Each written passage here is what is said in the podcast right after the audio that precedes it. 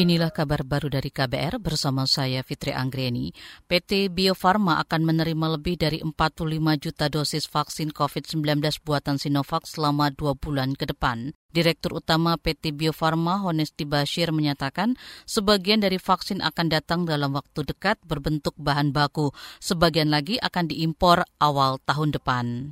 Setelah kedatangan vaksin perdana ini, selanjutnya berturut-turut kita akan kembali mendatangkan di bulan Desember ini sebanyak 15 juta dosis dalam bentuk bahan baku dan sisa dari 3 juta dosis vaksin jadi itu sebesar 1,8 juta dosis ini akan datang di akhir Desember 2020 atau awal Januari 2021 paling telat. Masih di sekitar bulan Januari 2021 akan tiba juga kembali dalam bentuk balot atau bahan baku sebanyak 30 juta dosis. Dirut PT Bio Farma, Honesti Bashir, menambahkan saat ini persiapan distribusi vaksin tengah dikebut. Namun dia memastikan distribusi baru dilakukan setelah mendapat izin darurat penggunaan dari BPOM.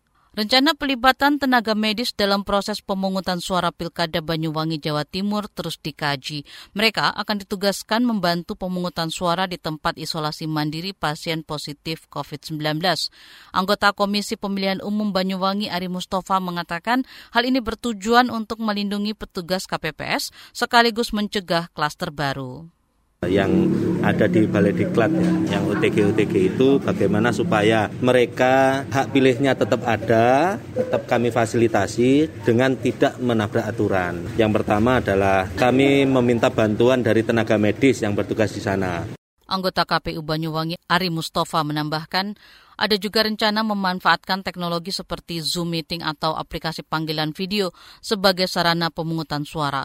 Mekanisme ini masih dikaji bersama tim IT KPU. Komisi Pemberantasan Korupsi hari ini memeriksa 2 sekretaris pribadi dan seorang ajudan Menteri Kelautan dan Perikanan nonaktif, Edi Prabowo. Mereka dipanggil sebagai saksi untuk Edi yang berstatus tersangka kasus dugaan suap izin ekspor benih lobster atau benur. Dalam perkara ini Edi diduga menerima suap 3,4 miliar melalui PT Aero Citra Kargo dan sekira 1,4 miliar dari Direktur PT 2 Putra Perkasa Soehar Jito.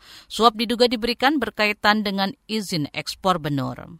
Demikian saudara kabar baru dari KBR, saya Fitri Anggreni, salam.